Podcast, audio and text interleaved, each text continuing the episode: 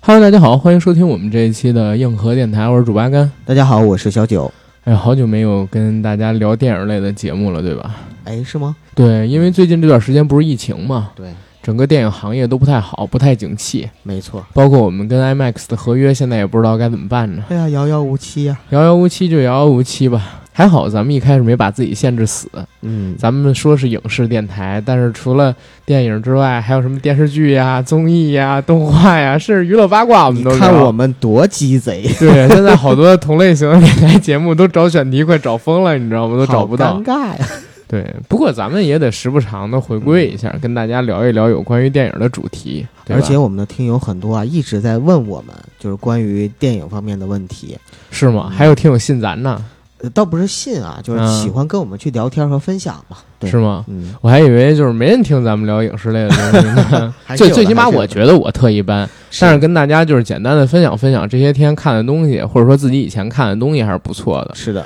正好这两天有一部电影挺火的，也不是这两天了，都火一个多月了。嗯确实我们一直没做，就是盖里奇一月二十四号在海外上映的新片儿《绅士们》。对，我看好多有台都做类似的节目，对吧？嗯有夸的，然后也有骂的。然后咱们今天是夸还是骂呀？干嘛非要非此即彼呢？啊，又夸又骂 的，又夸又骂的是吧？咱们做这个就不夸不骂啊，就不夸不骂，那咱聊啥呀？就就简单的聊聊感受就好就了。又夸又骂，我觉得就又夸挺又好骂啊。你刚才那个又夸又骂就挺对。嗯，咱今天聊聊这个片子，然后也聊聊盖里奇这个导演吧。对，我觉得以这导演为主，因为关于他这片子吧，刚才说了很多台都做过了，咱们其实要说的也没那么多。而且我觉得很多听友朋友大概其该看的也看了吧，嗯，因为盖里奇算是一个现在还能算，嗯、现在依旧算是知名大导，但是呢，没有当初那个鬼才的光环了。嗯，可依旧有很大的影响力。我觉得很多的影迷，如果说初入电影这个小圈儿，第一批要看的导演的作品里边，肯定有盖里奇的。没错。嗯，然后先聊一聊对这片子还有盖里奇的看法呗，九哥。好，感觉这片子呢，哎呀，我说我总觉得我又会遭喷，咋了？因为哎，我自己个人看完了之后呢，我会觉得比《两杆大烟枪》比《偷拐抢骗》我更喜欢这片子。嗯，但是无论是在豆瓣上啊，还是我看的一些物料上面，如果这么说的话，很容易就被别人鄙视。就是这爱鄙视， 我都但这么是觉得。但是我觉得，哪怕我 low，我还是要做真实的自己嗯啊、我要真实的说，我确实是更喜欢这部电影。嗯，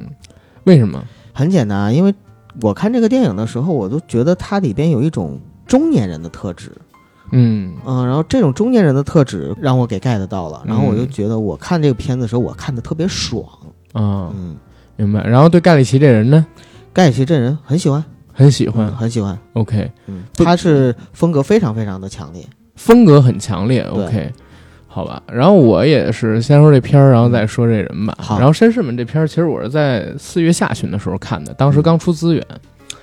看之前，豆瓣上边已经是清一色好评了，八点多分儿。具体多少分儿我，我现在没看啊，嗯应该是八点多分儿。说是盖里奇重回巅峰之作，我也不知道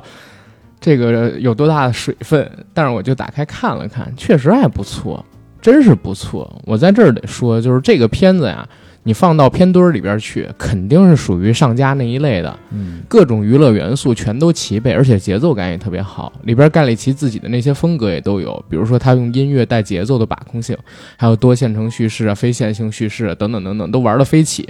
但是你要放到盖里奇他的个人作品里边去，他肯定不是最好的那一批，对对吧？也有很多人说盖里奇是在自己吃自己老本儿，自我重复、自我抄袭、自我致敬。但是我觉得吧，如果我们在疫情期间看到市面上有这样一部电影，绝大多数人应该都是开心的。然后大家如果看这部片子的话，我相信也能从里边找到特别强的观影快感，因为就像九哥说的，特别爽。盖里奇这个人要聊他，可能就会多一点儿，因为我接触盖里奇接触特早，早年间央视有一个聊电影的节目叫《第十放映室》，对，我知道有很多的这个听友朋友，其实应该也都看过。他的主持人呢是龙斌老师，当时给写稿的，如果我没记错，我最开始看零五零六年的时候，应该已经是张小北老师了。我是在那个第十放映室的影人专题里边看到了盖里奇，当时他就介绍了几部盖里奇的作品，一部呢是《偷拐抢骗》，一部是《两杆大烟枪》，当然也介绍了一下《左轮手枪》之类的片子。那个时候呢，提到了一件事儿：宁浩的《疯狂的石头》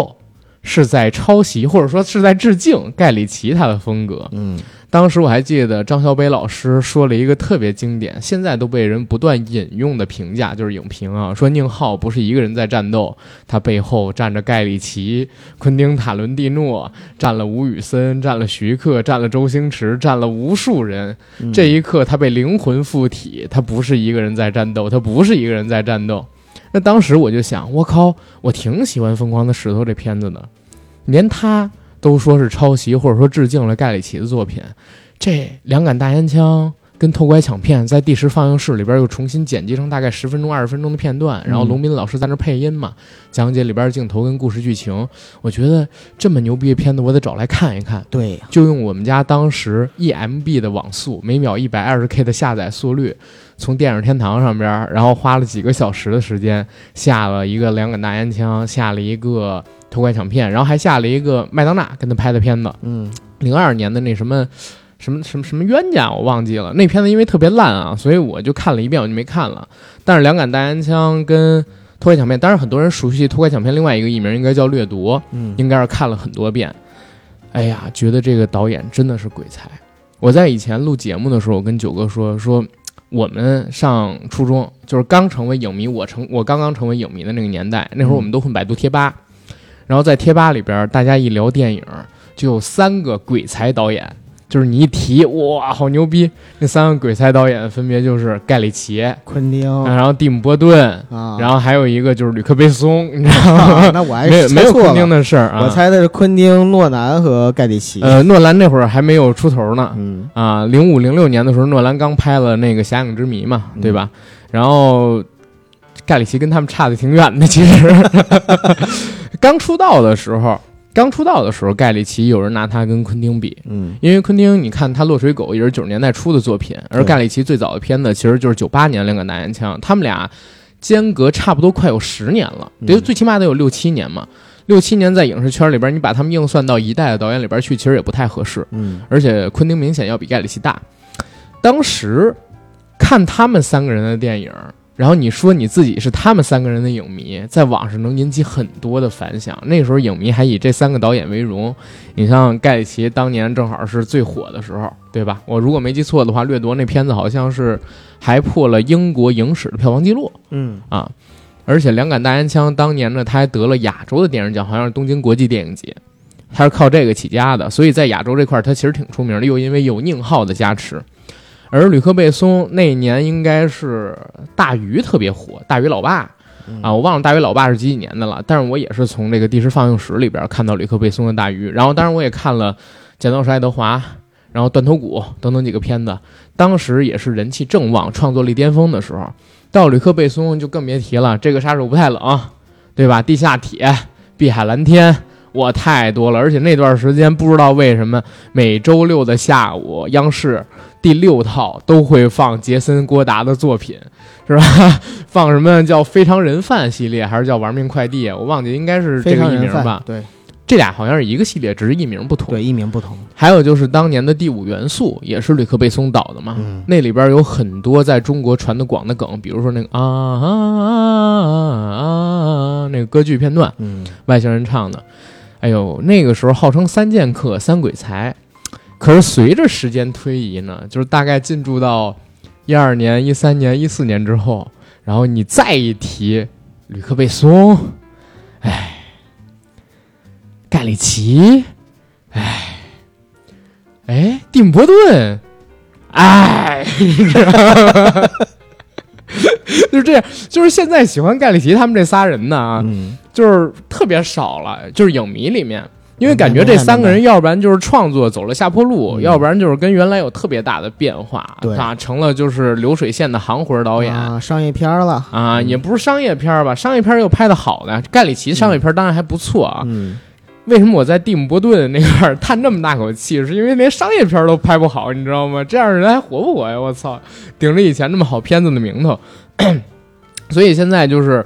喜欢盖里奇的人挺失落的吧？嗯啊，因为他的这个个人的成长经历或者说行业履历吧，越混越往行活导演那边去靠。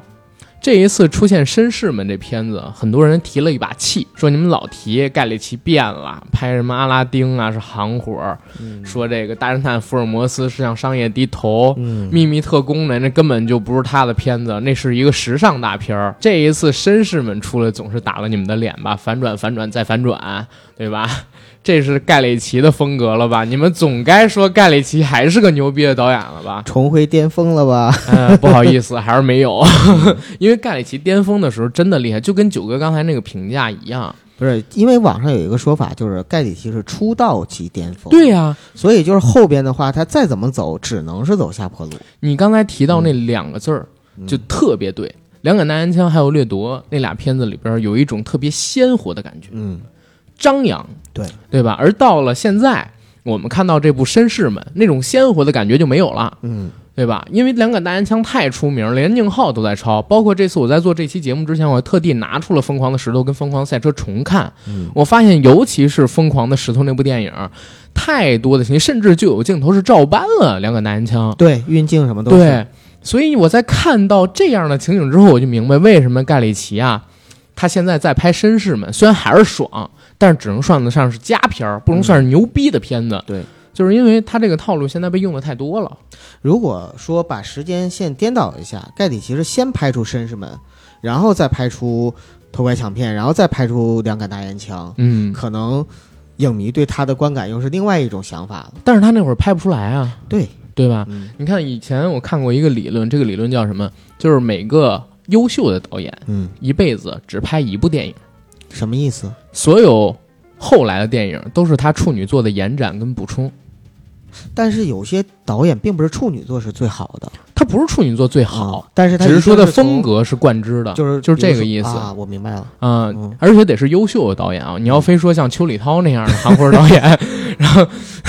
一步一步拍下来，是是哎是，牛牛子哥也是一辈子就拍一部戏啊，各种恐怖片儿是吧？恐怖蜡像馆、床下有人、夜闯寡妇村啊，不开这种玩笑。嗯是这样的，你其实你看到的所有的就是比较有名气的导演啊，或者说我们讲在影史上边能留下名字来的导演，除了极少数、极少数、极少数的那种，嗯，就是他能驾驭各种偏法，然后拍出各种不一样的风格的导演，其他的所有导演他的风格几乎都是一以贯之的，或者说或多或少能在他不同的作品里边找到同样的严惩跟脉络。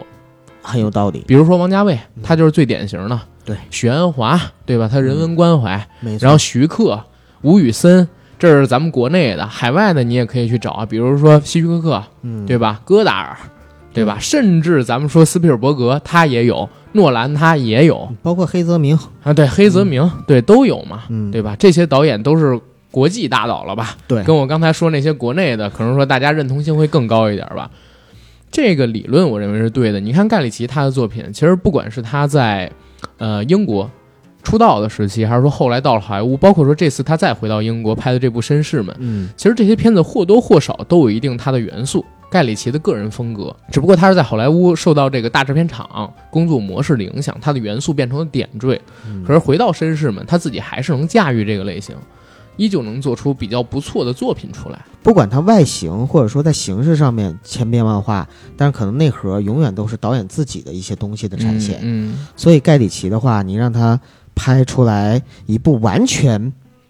不盖里奇的东西，那是很难很难 的。嗯，嗯，有一部就是他跟麦当娜那个， 就是麦当娜嗯，对，他是麦当娜老公，你知道不吗？是，我是说那部电影是不是盖里奇的？是麦当娜的。嗯，可能就是俩人正甜蜜的时候嘛，对因为他们零八年离婚，零二年那部片子上应该是零一零二刚给他生完孩子的时候拍的，嗯，那个时是那候个脑满脑子都浩是劫老妙婆。冤家吗？，对对，哎，对对对，浩劫妙冤家，对对对，是这个。但是这艺名好像不是大陆艺名吧？我忘记了。对，呃，无所谓了。这片子呢，也不推荐大家去看、啊， 千万不要去看。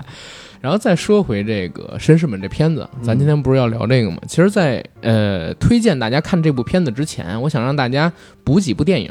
嗯，然后第一部呢就是《老炮儿》，第二部呢就是《摔跤王》，嗯，或者叫《摔跤王》，对吧？第三一个呢就是想让大家看一看《两杆大烟枪》，第四个就是掠夺、偷拐抢骗，第五个就是让大家看看《疯狂的石头》，对吧？这几部电影我是特别希望大家能看一看要是还有时间的话，再把那个《Uncle》就是《秘密特工》看一下。啊，《秘密特工》啊，我是觉得《绅士们》这个片子嗯跟我刚才提到那几部都有渊源是，啊，《秘密特工》跟它的关联性没有那么主强。要就尾巴有个彩蛋嘛。对，为啥？呃，因为《秘密特工》要上二嘛，对，如果不出意外的话，本来是二零二零年要开拍的，但是现在可能二一年拍或者二二年拍了得。盖里奇他做的这绅士们，为什么我要把他跟老炮儿、跟摔跤王联系起来？其实就想跟大家聊一下， 这可能是绅士们这部片子它自带的一点特性。它讲的其实就是一个老炮儿，英伦老炮儿，嗯在面对新移民、新兴势力，在面对已经变了的时代的英国，想维持住自己的优雅，维持自己过往生活的那种尊享状态，要经历的一些抗争，然后要面对的一些新兴势力的打击嘛，然后有点像摔跤王那种感觉，你不觉得就是其实有点生不逢时吗？这个其实片你子里要边的是故你要事是，不提老炮儿，我想不起来。嗯，但是你提了之后，我这么一想啊，真的是有点印证。 对，所以阿甘你，哎你你电影没白看。因为这片子《绅士们》是盖里奇的片儿，盖里奇是一个深刻不起来的人，你知道吗？嗯，他伤不起来心的。就是我看过他所有作品，没有一个作品不是娱乐性特别强，能让大家嗨的爽的，嗯，对吧？他所有的作品没有一个是有什么特，在我最起码在我看来啊，我特别低级的认知看来啊，嗯是没有一个有特别深刻寓意的，没有一个能让大家哭出来的。对，所以他拍不到像摔跤王、像这个老炮儿那么壮烈。他最后肯定是一个很 happy 的结局，而且他要用那种跟地痞流氓混混一样的这种手段跟技巧，让这部片子有各种各样的奇思妙想充斥着，让你嗯看得开心，看得爽。对虽然他想讲一个，或者说这个故事本身有点像老炮儿的故事，对吧？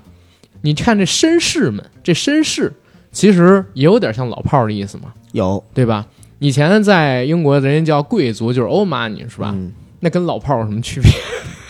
我看绅士们的时候，其实我还在想，如果搁在中国的话，其实有点像，就是这个绅士有点像君子那种感觉，是吗？就是一个人他想，呃，就是一个人他想坚持他自己这一辈子一直坚持的一些规矩啊、传统啊等等等等，就是心中坚守的一些东西。嗯但是面对着新时代的冲击，啊然后新一代的冲击的时候，你会发现很多东西变了，他也约架， 对对？吧？对就不找野狐， 然后给你找一猪圈， 然后去教训你， 让你去睡野猪，不是睡母猪。嗯对，然后也不也不报警，嗯，只不过他们这儿就是没那个什么。叉叉叉，就是哔哔哔，不用不用写信去去举报揭发是吧？就能把事儿给解决了，然后最后也不用说自己得癌，就有哥们儿给自己放枪去。主要就是没审查制度。嗯，对， 也有，只不过就是没咱这么严，咱嗯人是分级制度。然后这是他跟老炮儿跟摔跤王为什么要让大家去看看，就是同样可能说讲一个大类型或者说有元素类似的故事，嗯，其他的导演拍完了，就是你会看到悲壮，看到生不逢时，看到那种老一辈儿坚持，当然还有《老爷车》那部电影是吧克林特·伊斯特伍德那个，嗯是，但是这一部电影里边是完全没有的，对吧？然后为什么要提及《偷拐抢骗》《两杆大烟枪》跟《疯狂的石头》？是因为这一部盖里奇回归了刚才我们说的多线叙事，然后非线性叙事，这样他自己的风格对，是非常盖里奇的一部作品。那这部作品的话，你必须要看看他之前的两部，以及宁浩模仿他的那一部，嗯，对吧？或者大家有时间都可以看看低俗小说，我觉得低俗小说对盖里奇的影响应该也是挺大的，否则他创作不出来我们刚才提到的这两杆大烟枪。对，呃，再有的话，还需要补充看什么电影？我觉得应该就没了。九哥提那《秘密特工》也可以，因为那《秘密特工》里边其实也挺有盖里奇的点的。因为《秘密特工》那在我看来，我刚才不提到一个，它是时尚大片嘛，对，对吧？在那里边，亨利·卡维尔他的衣服，侃妹的衣服造型都特别棒，而且就是整个电影特有劲儿。那种劲儿是什么劲儿呢？不是说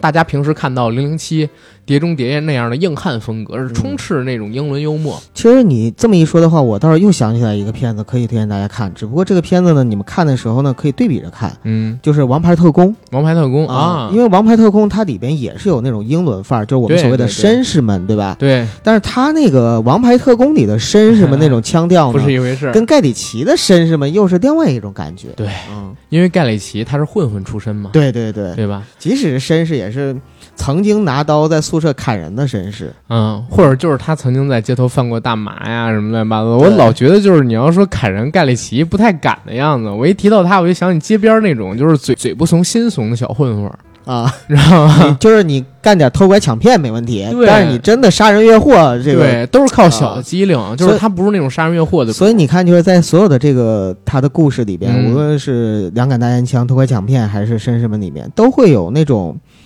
小混子对，啊、然后这种小混子呢，最后会撬特动贴。啊，撬动那些大混子们。嗯，嗯，你看盖里奇他最开始拍的《两个男人枪》跟《偷拐抢骗》，嗯其实讲的就是小混混的故事嘛，对，对吧？那里边的杰森斯坦森，包括那里边皮特，皮特就是因为特喜欢《两个男人枪》，然后才主动要参与那个偷拐抢骗的片子嘛。嗯，在那里边他们演的都是小混混，而到了《绅士们》这片子，讲的其实也是马修麦康纳影帝啊，奥斯卡影帝，他扮演的这个角色，一开始的时候也是个小混混，嗯是靠着自己不懈的努力跟经商的天赋，才混成了一个能在上流社会里边跟富人、跟贵族交流的绅士，对，对吧？嗯变成了一个老炮儿。他是靠什么成为这样一个绅士呢？就是靠贩卖大麻。对，在他生意最巅峰的时候，他近乎控制了整个英国，乃至是未来整个欧洲的大麻供应。嗯，怎么做到的？就是他发现，我操，在英国有那么多的王公贵族，这些王公贵族都有属地庄园，然后这些属地庄园相对而言比较安全，可以在这些庄园的地下建大麻厂，嗯然后在那儿种大麻，然后产大麻，销往各地，它有一套完整的供应链。哇塞对，这比很多这个快手、抖音的主播都要牛哈！而且呢，他是找到了这些贵族们，实际上是有需求的，对，他能够帮他们解决问题。因为这些贵族，说实话也缺钱，嗯对对吧？他给他们高昂的租金，嗯然后当然有的时候也帮这些贵族解决找找问题这个什么失踪的女儿啊，对吧？帮这些贵族翻修一下他城堡的屋顶啊嗯之类的。对，但是这个项目给他带来的利润是非常大的。他已经做到非常牛逼的时候，突然萌生了想激流勇退的念头，嗯就找了自己以前的一朋友啊、也不算是以前的朋友吧，找了一老美，说：“哎，我想用四亿的价格把我现在手里边这些大麻田全都卖给你，你收了吧。嗯结果后面又引出了一堆事儿。但为什么我讲它是一个老炮儿的故事？你看六爷，他在北京当时面对的是呃南方的嘟二代，嗯嗯嗯，然后呃新兴的革命小将们那个圈子。对，但是马修在这部片子里边，你看他面对的是什么？移民，哎，新移民、嗯老美，对，然后嗯、呃华裔，其对实也吧？是还外有俄部罗势斯力移吧，民，对呀、就是啊各种新兴的外部势对力对嘛，对，对吧？并非英国传统的那帮人，嗯，这其实也是现在老英他们面对的一个困境嘛，社会问题，老伦敦的一个困境， 对吧？他就是格格不入的人，对，一帮新兴的革命小将妄图占领这个胜利的制高点，把上甘岭给攻下了。然后他们这群守着的老兵们瑟瑟发抖，但是又要维持自己的骄傲跟倔强。是，主要是他要是传的话，他也希望传给自己人，对可能有这种感觉。对，所以我其实，在看这个片子的时候，我还想到一个点是什么？就是盖里奇，嗯，不能说以他为首全都是。盖里奇还有几个，就是我自己还蛮喜欢的英国导演，都有一种傲慢跟偏见，不自觉的从他们电影里边拍出来。嗯，之前咱们不是提过那个贫民窟百万富翁吗？是，就是你能看到，同样是拍印度，丹尼博耶尔跟李安他们俩是两种视角。嗯，李安是特别平和那种中西融合，甚至不能叫中西融合，就是印西融就合。说白了就是一种平等的视角。对嗯，但是丹尼博耶尔那个视角有点上帝视角，你知道吗？嗯有点犬儒视角。明白，然后到盖里奇这儿呢，你能特别明显的感觉到，盖里奇所有电影里边儿，不止这一部《绅士们》，所有的电影里边儿都有傲慢跟偏见存在在那些英国主角身上，这可能也是他骨子里的东西。就是骨子里的那种傲慢跟偏见。对，嗯，所以你在看《偷拐抢骗》也好，然后《左手手枪》也好，然后《大侦探福尔摩斯》也好，甚至那个都可以啊。包括说你在看那个威尔史密斯演的《灯神》，就阿拉丁、嗯那阿个拉灯神丁精灵里，然后以及我们现在看到的这个绅士里边，你好像都能看到主角身上有那种迷之自信嗯，洋溢着，然后有那一种我比你强，骨子里边有点看不起你的感觉。嗯，对吧？对有色艺人种跟这个 外部势力都有一点瞧不上的感觉，包括说只相信自己，对除了自己以外的人有点傻逼那样的感觉，嗯，好像每一个角色身上都有。对，这种傲慢跟偏见好像印在盖里奇的骨子里边了，你知道吗？所以其实这次《绅士们》这片子出来，不是也有人好多人说什么辱华这逼那哥的吗？没错，对吧？嗯，嗯，这我觉得也是别那么玻璃心。嗯看这个电影的时候，真的不要这么玻璃心。有个段子说得好啊，说呃也不是段子啊，就是我在微博上看到一个小孩儿，然后呢有个大人对这小孩开了一个玩笑，那小孩可能四五岁吧，嗯然后那个小孩不高兴了，然后那大人说说那个，哎呀，别不开心啊，我是跟你开玩笑。小孩说，如果你说了这句话之后我很开心，那是开玩笑；但是你说了这句话之后我不开心，所以这不是开玩笑。就同样的道理啊，就是看盖里奇的这个东西，如果说你看了之后你很不开心，你认为他冒犯了你，那么可能他这个算是一种冒犯。但是如果我们在看的时候，哈哈哈哈哈，然后没有什么问题，等你看完之后，你自己非要去往那上琢磨，琢磨完了之后，哎，仔细反复咂摸，你非要挑出来它点儿辱华或者干嘛，那其实就没有必要了。其实就是辱华。 我我因为我看到那个段落，好几个段落的时候，我都有这种感觉。我还我好，我不知道他是在故意讽刺啊，嗯，还是怎么样？因为他不只是辱华啊，在这片子里边儿它是辱所有，辱所有，啊对，真是辱所有。啊他还辱黑，还辱女权，还有什么吉普赛人呐、对呀老毛子呀，什么对的，，全都黑了一遍。啊就是除了英国人，要不然我说这是英国人的傲慢与偏见。你当一个人在黑所有人的时候，嗯。尤其一个导演又是知名导演敢这么干的时候，大家都会觉得他是在玩梗。关键知是道吗你如果是他黑了所有人，这个时候如果就你跳出来骂，那你会觉得，反正我会觉得有点 low。所以 对嗯，其实我是想说什么呢？去年嗯因为这个《好莱坞往事》嗯，不是也是有李小龙那对个事儿对吗？对对，我在想，可能昆汀啊，就是只黑了华裔，他如果把什 么是有色裔啊、什么乱七八糟全也都也走黑一遍嗯哈。对，因为那部戏里边特别明显，就是昆汀他黑了嬉皮，对，就是黑了嬉皮，又黑了华裔，然后把华裔跟嬉黑跟那个嬉皮是在那片子里边被黑的。嗯，那我们难道是嬉皮吗？就会引发大家可能这样的一个不好的感受，你知道吗嗯关？键嬉皮人不在乎这个东西啊。呃，嬉皮现在都很少了， 关键是对吧？关键嬉皮现在大家大家对于嬉皮的意识，可嗯能现在都是可能向偏向于昆汀那一片儿我了。然后我就在想，如果当时，呃，像盖里奇他如果只黑华裔，嗯然后没有黑人的段子，没有对女那完权的东西，那肯定哇，那完了，当他全黑一遍的时候，很多人都会觉得他在玩梗。对实际上他就觉得哦，好像你全都给黑了一遍，嗯其实大家都无所谓，对吧？当然还是有人觉得有所谓的啊，这个我们持保留意见。是，但是我觉得呢，我们用电影去解决电影，老爹说的特别好，嗯，只有魔法能击败魔法。 我们只要派出战狼三，然后让他好好的黑一黑英国，不就行了没吗？错呀，对吧？我觉得这话没毛病啊，没毛病，真没毛病。最起码《就是互黑战狼二》里边， 我们就把老美给黑的够啊就是呛互嘛，黑对吧？真是就是互对黑啊。你包括就现在我们在国际舆论上也是在互怼的状态，对不对？对，强烈谴责一下嘛对，。强烈谴责。对实在不行，开除个支行行长啊。 笑啥？那我说国际，你非要给我扯国内哦，哦，哎那哦，啊能不好一样意吗思啊，弄错了我这儿。哦， 这片儿我看的时候，我觉得有几个点特别值得跟大家分享一下嗯，因为刚才给大家其实讲了一下这个故事大概脉络，大家可能觉得听起来没什么太多的意思，对吧？但是我告诉你，盖里奇的电影绝对不是你通过一个口述的剧情，或者说没错简单的一点描 述，你就能看到全貌的你。会发现他所有的电影，如果你只是打开百度百科看了一下剧情简介的话，觉得特没你劲会觉得不想看。啊！它必须得是你嗯看对，才能得到这里边的快感，因为没错盖里奇他的电影结构特别棒。什么结构？就是我刚才讲的多线叙事，然后非线性叙事，特别好玩儿。如果说盖里奇他玩的比较深，玩的比较飞，就是普通的观众可能看的还不是特明白。我可以拿那《疯狂的石头》举例子，嗯，因为今天我刚又重看了一遍《疯狂的石头》，我觉得那个实在还是很好看。对、嗯，对盖里奇的模仿啊特别好，好到什么地步呢？嗯好到大家既能看得懂，能感受到，但是呢又特别粗糙，你一眼就能看出他的技法。我我啊刚我才是说夸，我我是夸刚才说就啊是，他本土化非常好嘛，就做的非常成功。对，但是真的跟盖里奇，为什么盖里奇《两杆大烟枪》是九分多，嗯他才八分多，嗯就是在差的这儿呢？因为我今天在看的时候，特别明显能感受到，同样是多线叙事，然后他的这个视角转换就特别有问题。嗯特别浅，然后甚至可能会给大家带来一点点突兀。给举个例子，当时《疯狂的石头》里边，王迅跟郭涛扮演的角色第一次见面，你还记得吗？嗯，他是因为两个人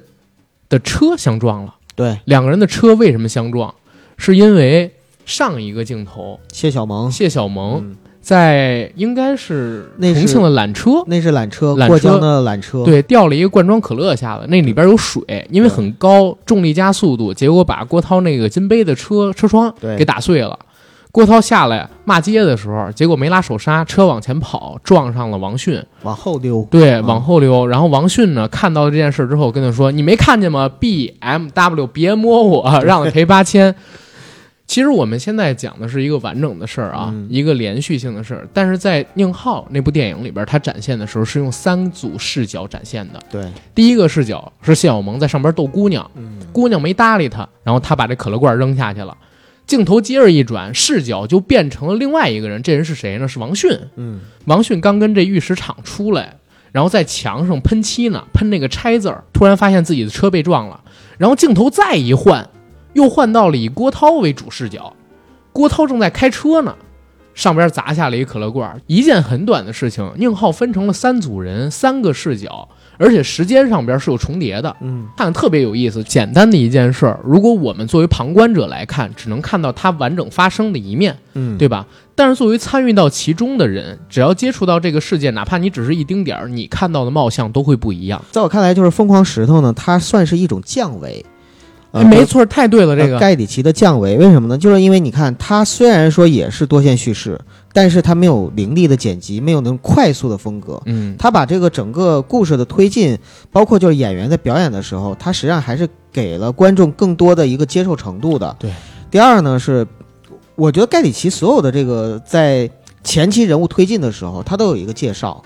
包括就是这个名字啊、 打个字幕啊，这什么什这么个的也是盖里奇的风格啊，。但是这个风格，我呃那个，但是这个风格宁浩宁浩并没有去把它用上。对，因为盖里奇他做 MV 出身的，你知道吗？对，就是。 ，MV 导演，哎，你你没想过吗？就是《两杆大烟枪》里，《偷拐抢骗》里，《嗯秘密特工》里，包括你刚才说的《浩劫妙冤家》，然后还有我们现在看到这《绅士们》，嗯，都有一段类似于 MV 的镜头，然后每个人给你截一个单影出来，旁边给你写着大大的人物介绍，配上音乐特流畅。谁说 MV 导演就不能拍好电影？扎克施耐德不也是那个是是 MV 导演吗？对吧？你看他们在做这些东西的时嗯候，特别酷炫，对就会有这样的感觉。这对也是对盖里奇的一个没错风没格错。他好像很喜欢，因为他这种多元叙事要把人物介绍都很清楚嘛，嗯然后每个人都有自己的单独故事线。对，他在介绍人物的时候，就必须要让大家清楚的知道这人是谁，他有什么样的功能，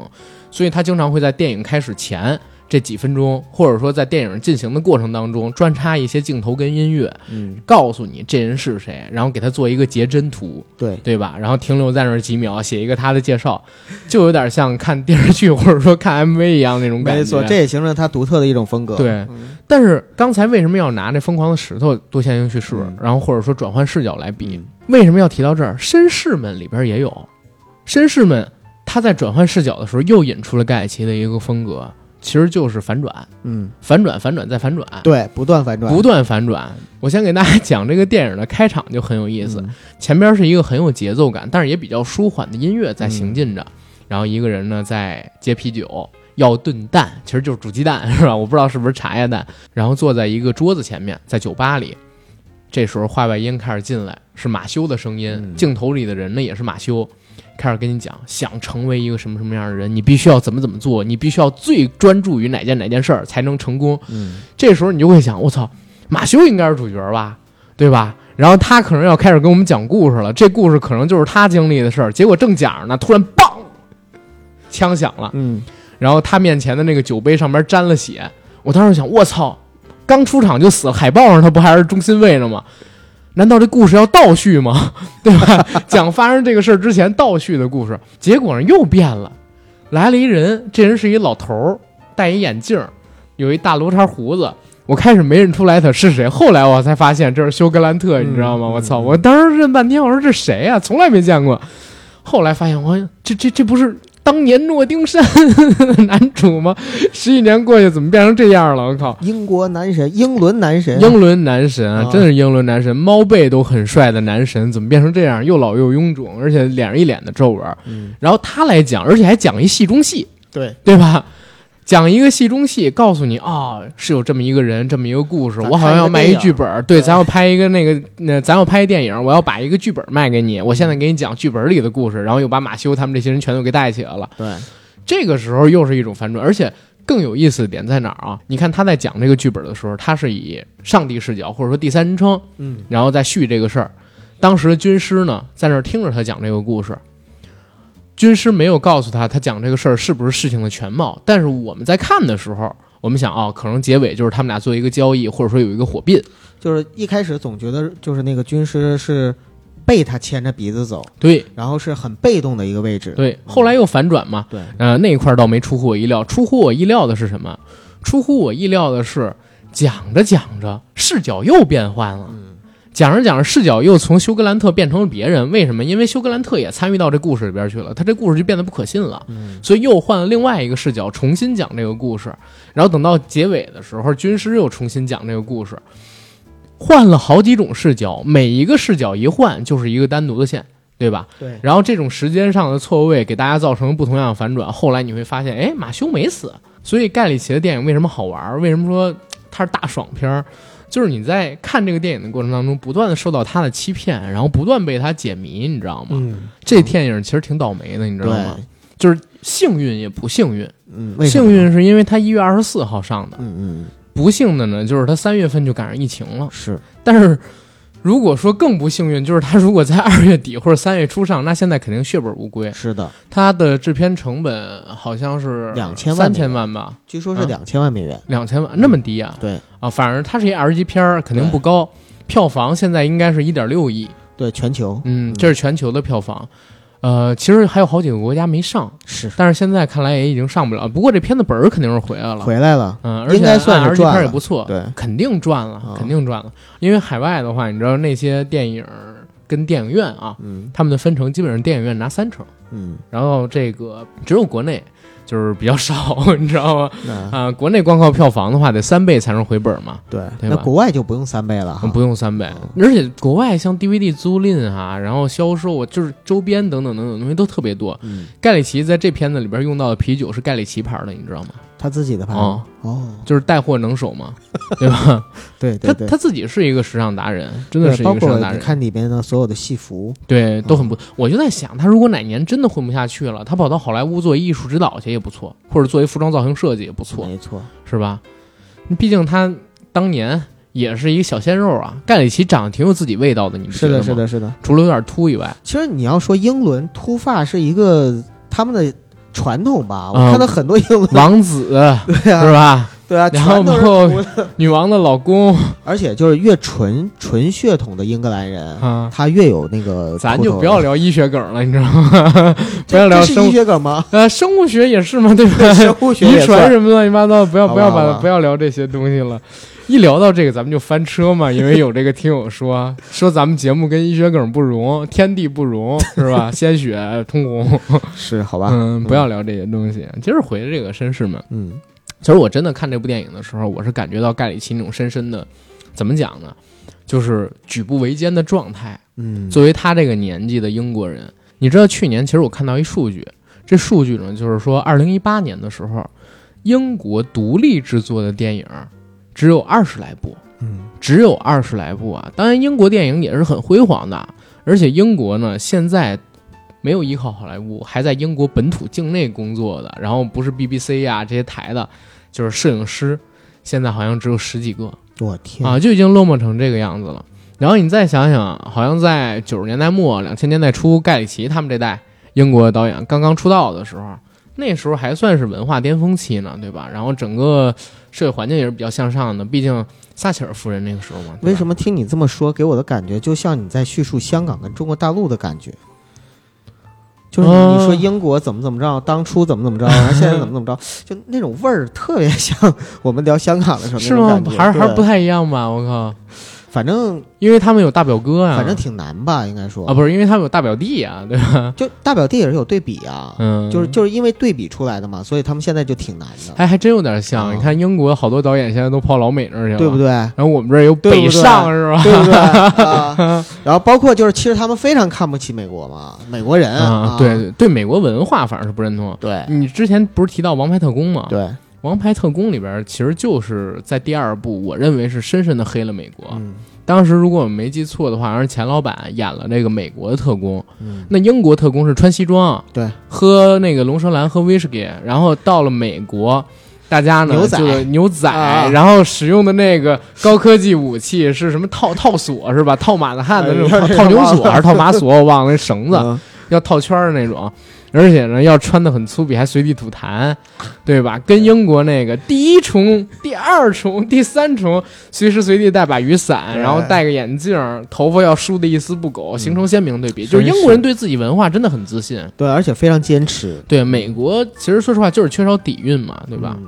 啊、毕竟一个建国才三百来年、两三百年的这么一个国家，我觉得确实英国人面对他们的时候有自傲的本钱。而且你说美国，你就是再建千年，它也不会像英国那样子，嗯，因为风格就已经定型了。我就怕这次新冠千年之后。呃不聊不聊，嗯，不聊不聊啊，嗯，让我们拭目以待吧。反正你再不戴口罩就晚了，我只能就是作为朋友啊，就是跟你们说到这儿了啊。痛心疾首啊。哎，但是咱节目有美国朋友听吗嗯？有有有有有，，不是啊我说就是纯美国人听啊，我知道有美国听友，就是啊咱们的那个华侨啊什么的都有，啊但是老外我还真不知道。我就知道小撒听是啊，但是他现在还听吗？上次推荐给那个就是日本那哥们儿了，但我不知道他有没有听啊哎，。但是小撒现在还。他他小撒不是那个美国人，好像嗯，我我我不知道。萨萨沙好像是、啊算了，不不提这个了嗯，啊，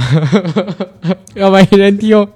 还在 不 合 适。嗯，让万一人听，然后咱还在节目里边提的名儿，又不知道他是哪儿的人，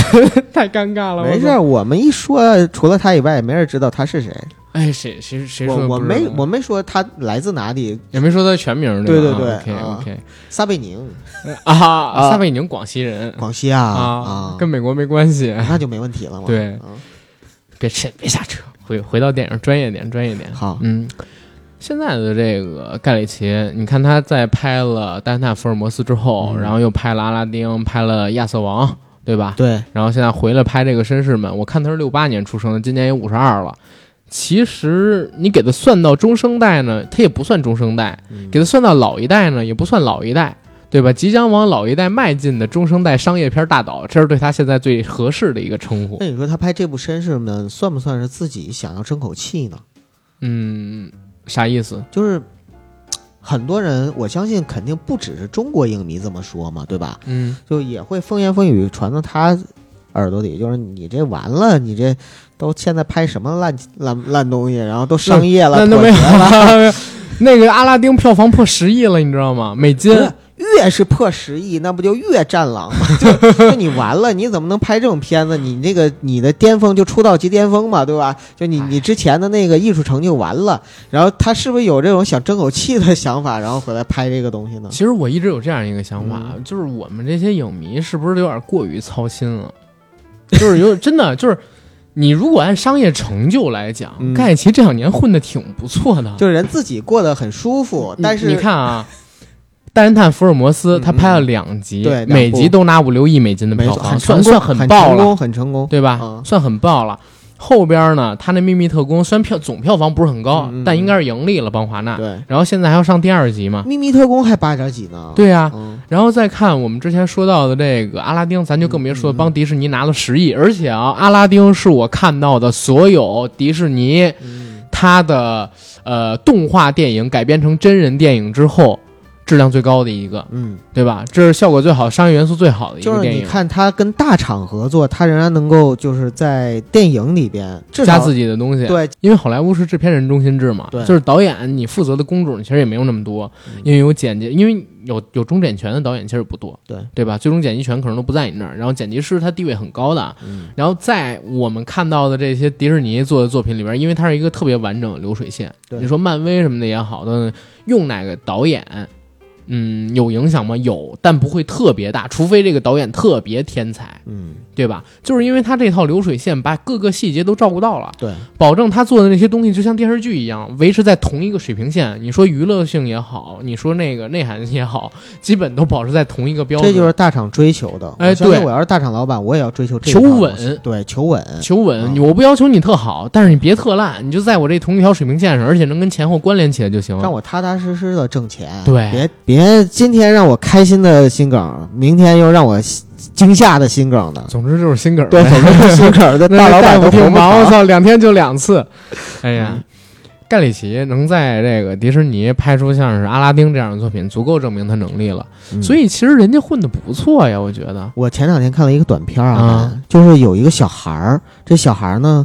得了一个 F 一个试卷，这试卷上呢在二加二等于几的时候，他写了一个二十二，是一个女老师就过来教育他说：“你看啊，这个二加二呢就应该等于四，不应该等于二十二。”完，小孩儿就在这儿沉默不说话。那老师呢，就拿出了笔给他演示，说：“你看，两支笔，又拿起两支笔，你看现在是多少支笔？”然后那小孩儿想了想说：“二十二。”师就实在很无语嘛，然后也没说什么，就让他走了。结果第二天呢，那小孩儿的父母来了，那个小孩儿父母来了之后说：“听说你给我们家孩子判了一个 F，为什么？”然后老师就把这个事儿解释了一下。然后那个父母说：“你这是剥夺了我孩子的自由思想权呢。”这个他二加二等于二十二是一个很有道理的事情，你为什么强迫他一定要二加二等于四呢？你这是绑架了他的思想，压榨了他自由的精神，然后怎么怎么样？结果这件事儿最后捅到了那个就是教育委员会，开始是捅到校长那块儿，校长说，呃，也是维护那个家长的利益，嗯然后等捅到教育委员会那块儿，最后判定是这个老师的责任，他不应该去绑架和压榨孩子思想，嗯孩子有权利有自由，二加二等于二十二。然后最后的结果呢是，校董事会把老师开除，然后说你这个不适合干教育，呃，但是你走的时候我给你一笔那个就是呃解聘金啊、有四万块钱的那个四万美元的解聘金。然后这个时候老师站起来说不，你应该给我二十二万。然后这个故事就结束了。嗯所以这故事讽刺的就是说，美国人在有的时候他会把一个明明是二加二就是等于四，但是他也要去说二加二等于二十二，你也必须要支持或怎么样。反过来我们想，有的时候可能是不是盖里奇这个事儿，明明就是很好的一个导演，明明做的东西就是很漂亮，但是你挡不住有的人就是要二加二就要等于二十二。其实这个是一个什么样的心理？我认为嗯啊，就跟那个 最近这段时间郭杰瑞啊、做的一个视频一样。郭杰瑞他不是老美吗？对，但是呢，他是在 B 站上边有几百万的关注嗯。然后郭杰瑞这这两天做了一个视频，就是聊为什么美国人到现在都不太愿意戴口罩，嗯。为什么现在的美国人有很多还是那么反制，然后不遵循政府哎，这个等。你刚才那个反制用的太对了，这不是我说的啊， 不是我说的，我只是这个重复人家标题。郭杰瑞一个美国人， 啊他发的视频叫这标题啊，真不是我说的好好好， 啊。你引用的太好了。 啊，是。然后说这个老美政反制，为什嗯么他讲就是传统美国人不相信权威，嗯不相信政府，有国家认同感，嗯但是不相信政府，不相信这个职业政客等等等等东西，才会相信川普，嗯因为川普跟他们说的话很像。因为川普像是一个普通人，不像职业政客，然后很多人会用自由，你知道吗？去表达自己对某些事情的看法，嗯而且用自由作为一个衡量标准，嗯去看待这个事情。当把这个自由崇尚为标准之后，他就忘记了很多其他的标准，嗯你，知道吗？他崇尚绝对自由的话，特别恐怖，所对以因为就有好多自由人并不是上当唯一的一个标准。对呀、啊，它是有制衡的，要不然对绝对自由会出绝对的混乱的，对吧？对所以现在很多人不戴口罩，老美那儿就是还搞游行，是吧？我有什么戴口罩的权利？我也有把这个口罩扔在角落里击挥的权利，嗯嗯其实就是说的这事儿。然后我们回到绅士们这件事儿去，好像，当然我们的前提得说啊，就是盖里奇确实没有以前好，嗯他以前刚出道的时候就是很牛逼，嗯，但是有没有就是像现在大家说的一样，一说盖里奇，哎呦，哎，这特看不上，那应该也不至于吧？对呀吧？我觉得这哥们儿拍的片子还是挺好的，他可能成不了大师了，嗯，但是人家踏踏实实的，然后拍几部好片儿也可以啊，人也家能是一出个好优作秀的品导演。对呀、人做个优秀的商业片导演怎么了？不是每个人都要奔着戈达尔去的，没错，对吧？嗯，戈达尔开个直播才才多少人看？当然不 不否认戈达尔的伟大啊，真的非常伟大。对但是呢，你不能要求所有人都成为他嘛，对，对吧？偶尔也会有几个人就是出道即巅峰，然后慢慢就走下神坛。像这样的人，其实都不是有几个，我觉得是可能是大多数。关键我们不是盖里奇，我们不知道他追求的是什么，他想要的是什么呀？钱，对呀，那既然是这样的话，他求人得人嘛。因为我一直不觉得盖里奇他做的作品有多少艺术深度，你知道吗？他就是爽片儿，允许人家存在，我们也不应该强逼着用我们自己的意识形态去架着人家，你必须要做烈士，你必须要怎么怎么样， 还有，你觉得盖里奇算是一个取悦观众的导演吗？算那如真果的是算取悦观众的导演的话，他在做这个事儿的时候，其实你说如果是真正的一个大师，他会去取悦观众吗？有的会，有的不会啊。那同样的道理，就是一个就是盖里奇这样的人，他做出来商业片也好，做出自己的作者性的电影也好，就是他都有啊，他是多面性的呀、我一直都觉得，就是盖里奇他的作者性就是商业性，因为他这个作者性太符合观众的口味儿了，知道吗？嗯，就是他跟王家卫那种还不一样，王家卫痴男怨女，然后小资情绪蔓延的那种口味儿，可能说还有一部分人接受不了，而且他的表达很含蓄，很隐晦而盖里奇这个风格其实也有人接受不了啊，啊，但是少。少，啊真的但是少，少啊就是大众。对于盖里奇的电影的接受还是很容易的，因为盖里奇他的风格就是很大众啊，对吧？大家都能看得懂，但也因为大家都看得懂，所以很多人都会看不起盖里奇，就是所谓的影迷标榜自己如何如何。因为看得懂了，对啊，是，尤其在我开始接触他们那段时间里边儿，嗯那会儿呢玩他们这种风格的还比较少，嗯，现在玩他们这种风格的越来越多，对，对吧？就是因为两杆大烟枪过于出名，导致就是我们国内都有一个浩哥，嗯 就是模仿他拍了几个模仿他风格拍了几个戏嘛，对吧？对。然后其他国家就更多了，老美那边就更多了。当然肯定没人玩的好，可是这个风格一旦大多数人都用了之后就不酷了。你再看他去做，好像觉得这人怎么玩的跟那些人都一样啊，对吧？哪怕你是第一个用的，你到现在也重复自己，你吃老本儿如何如何。重复自己，重复自己，重复自己这个名气，重复自己这个外号啊，我其实是觉得所有文艺创作者最怕摊上的，嗯，因为只要你摊上了一次，你知道吗？你这辈子就逃不掉了，对不对？刚才我们回到最节目开始啊，我提到那个话，就是每一个导演，优秀的导演，这辈子其实只拍一部作品，嗯，然后其他作品都是他处女作的延伸跟补充完善，对对吧？然后可是，一旦有了这个吃老本儿、自我重复、自我抄袭、自我致敬这个梗的导演，然后再做作品，就变成了哎呀，什么一部电影啊！他这辈子就是自我抄袭，不断抄第一部，然后如何如何，啊，这时候刘镇伟就站出来说嗯：“我是一个从来不重复自己的人，嗯。我从来都是在创新。我从来都是在周星驰的戏份，但没没没没有啊！刘镇伟真的是一个非常优秀的导演，嗯我不是开玩笑，这句话很认真说的。就是如果大家觉得刘镇伟不是好导演呢，去看看《超时空要爱》跟《大话西游》，《大话西游》绝对是刘镇伟的风格占百分之六十以上。嗯，大家现在很多人都把《大话西游》归功于就是星爷，但是刘镇伟早期你说的是鬼才，一点儿也不过分。然后他其实才是《大话西游》最大的功臣，包括星爷早期的一些电影跟他合作的，我觉得都是好片儿，包括刘镇伟以前做的很多片儿。所以我觉得娱乐性都很星强星爷风格的形成，他受到很多导演的影响，而嗯且很多导演其实都是给了给过他帮助的。，对，当然啊、刘镇伟啊，李李立池池啊啊什么，的对吧嗯？王晶，王晶。就所有人才形成了这么一个周星驰。甚至古德照都给了他不少帮助没错，对吧骨头招啊，古德昭啊啊，哦我一直以为是叫赵呢，啊，啊，昭和的昭，哦，对对对嗯，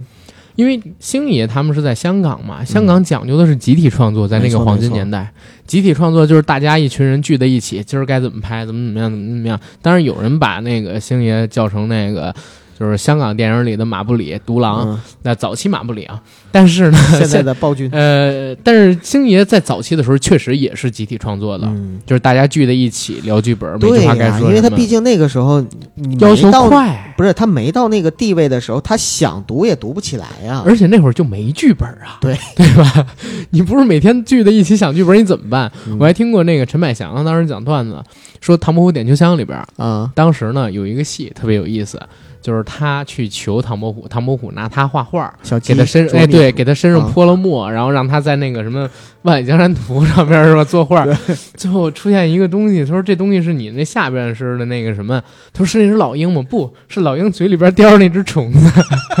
对吧？对对这对个梗陈百祥当时讲说拍了五六遍，啊，因为他在跟周星驰拍戏的时候完全不认识周星驰，他说是向华胜先生。当时请他们过去拍的，哦就是陈百祥自己接受采访的时候说，嗯就是《星星同学会》，他接受那个钱嘉乐跟吴君如的采访。到了片场之后，他跟周星驰第一次见面，两个人都没见过。然后他跟周星驰本当然本来也不是朋友嘛，跟星爷嗯就俩人不太熟。先拍了一遍，拍完了之后两个人都不说话，为什么不说话？大家觉得不好。高手一交手，我现在说的全都是原话，嗯我记忆力很好。高手一交手就知有没有，两个人一句话都不说，然后重拍一遍，嗯然后最后才出现那个效果。而且更有意思的是啥？他那个片场因为都是棚拍嘛，所以实际上当时他们是在一棚子里边儿，然后在那棚子里边儿有一个院子的模型，他们在院子里边儿拍这个，全身裸着呀，用一个自来水。喷头儿，然后喷自己的身上洗澡，洗了好几遍，还让方逸华给 看到了，你知道吗？也不知道六叔生不生气，当时， 呃，确确实很有意思。所以你就想，当时他们连这些段子都可以即兴创作，嗯，对吧？连这些东西都可以即兴创作。哎，怎么说到这儿了？说回盖里奇啊， 这但是这种八卦很有意思，很有意思，我相信大家也爱听。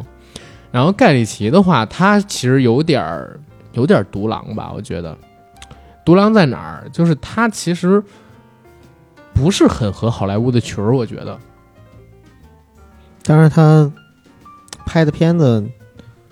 挺满意啊，就是好莱坞会挺满意的。好莱坞有有几部不太满意吧，就是《亚瑟王》什么的，票房不是很成功。嗯亚瑟王，啊，对啊，哎，对，亚瑟王就是那个查理·胡南做导主演的，对对，啊，嗯那个他哎，这儿也说一嘴，就是，呃，这个盖里奇是一挺练就的人，对，你看他拍片子的时候，其实挺愿意重复去用演对，员，叫自己那啊帮哥们儿，对，好多导演好像都这样，但是盖里奇有一特别大的特点，嗯就是他其实，在电影里边儿，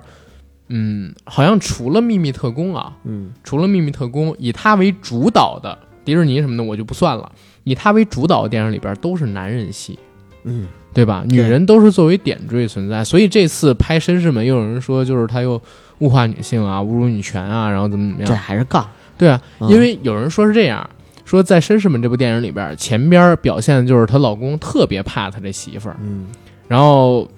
外边呢可能是一个黑帮老大，在家里边呢就唯唯诺诺是吧？ 键盘上出击，嗯尤其他这媳妇儿很女强人，很女权，可是到了最后的时候就被摁在地上，马上就要被强奸了。这个时候她老公过来开枪，砰砰对，把干眼儿给打死了。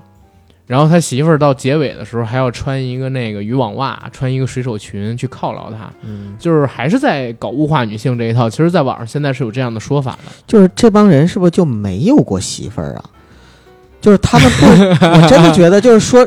说这样话的人，是不是就真的没有过婚姻生活哎呀？，但是但是我们俩人刚才聊了一下，你不、啊你不也觉得这是个讽刺吗？对啊他在讽刺所有的东西，对啊但是上纲上线，我觉得就没真必的要没了必要。而且就是，其实说实话，你刚才描述的这个东西啊，在日常的夫妻生活里边很正常。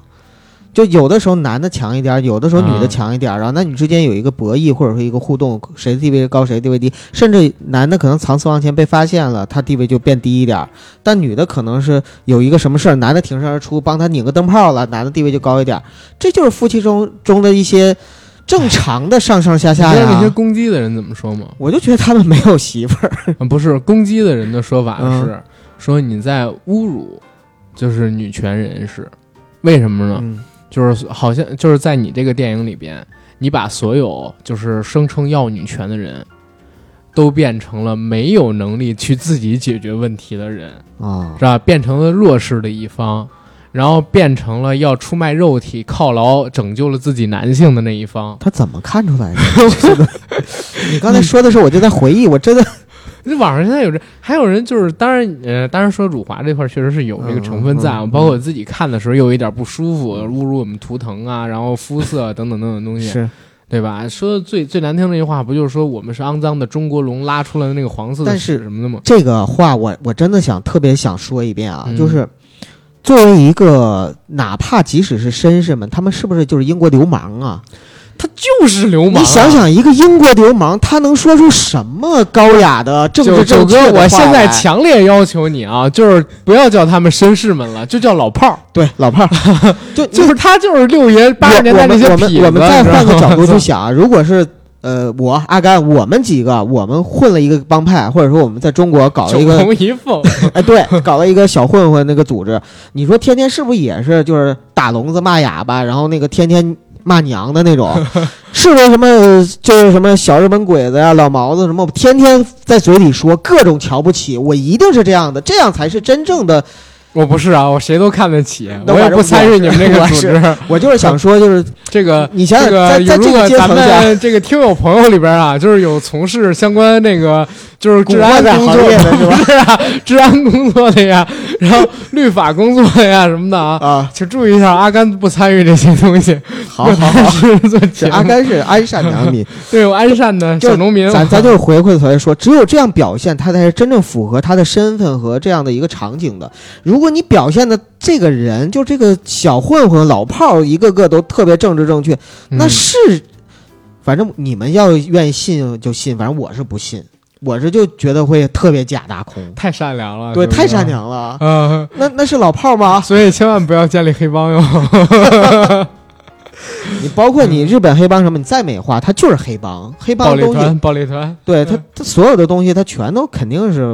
特别低低贱或者对低级的那种东西。就是一群流氓，嗯哪怕你穿着长衫大褂哎儿，呀然后喝着西湖龙井，还是流你氓。啊还指望他们说他们尊重女性、平权，然后那个，然后什么什么的，对吧？对呀不可能的如事儿。啊果说《绅士们》这电影里边那群老嗯炮儿，你们搞不懂，你们回头想想，祖师爷杜月笙，对对吧？嗯杜月笙小混混起家，这辈子最怕人说他没文化，要穿青衫长褂儿，没错然后用布鞋，拿折扇，对要给自己剃一个很漂亮的头发，跟谁人都文文静静的。对对对对，但是您别忘了，他死前说的话，拿你当是夜壶、嗯啊，用完嫌臭了扔走，这话说的也很粗鄙啊，他关改键不就了是的。现在很多在美化杜月笙啊这些青皮老流氓，但是你啊想想，在当年的旧上海滩，他们上位的时候是一将功成万骨枯，嗯踩了多少多少人的尸骨？你你你知道他杀了多少人？对，他黄浦害江死沉过了多多少少人不对能因为搭几个就是日本鬼子啊，是吧？然后啊包括一些汉奸，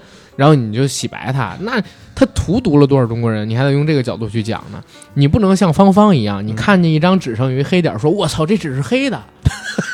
怎怎么了？啊没，我就觉得比喻非常恰当。是吧？对，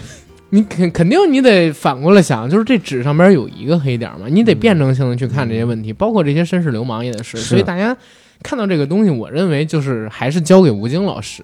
让他对去帮我们咋了？搞笑，你这我就觉得你的比喻非常好。哎呦，嗯对就让吴京老师替我们在《战狼三》里挣回来。对你看《战狼二》打老美，嗯，对吧？《战狼三》你不打回英国吗？去真是的，啊，啊，mother father gentleman，当当当当当当当当当当当，是吧？对，嗯，赢了之后再跳个舞，我感觉挺好。嗯行，然后我们再给这个盖里奇的绅士们收个尾吧，我觉得九哥行。啊，哎呀，这么快就聊完了吗？对，都一小时多了。啊，我觉得这个电影还是给大家推荐，因为刚才我们聊了很多有关于盖里奇的东西，聊了很多关于这个绅士们的东西。对我觉得还是下结语，它是一个非常好娱乐元素充盈的爽片儿，非常建议大家去看，尤其是觉得自己哎。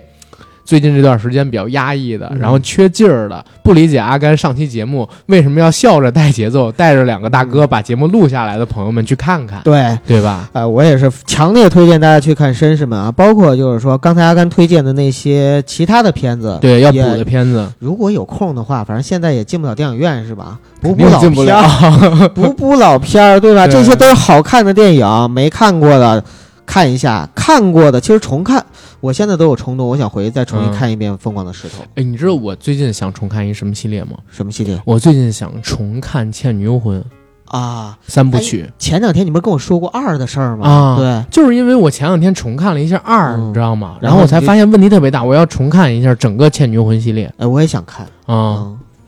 找找时间跟大家做做《倩女幽魂》那个系列。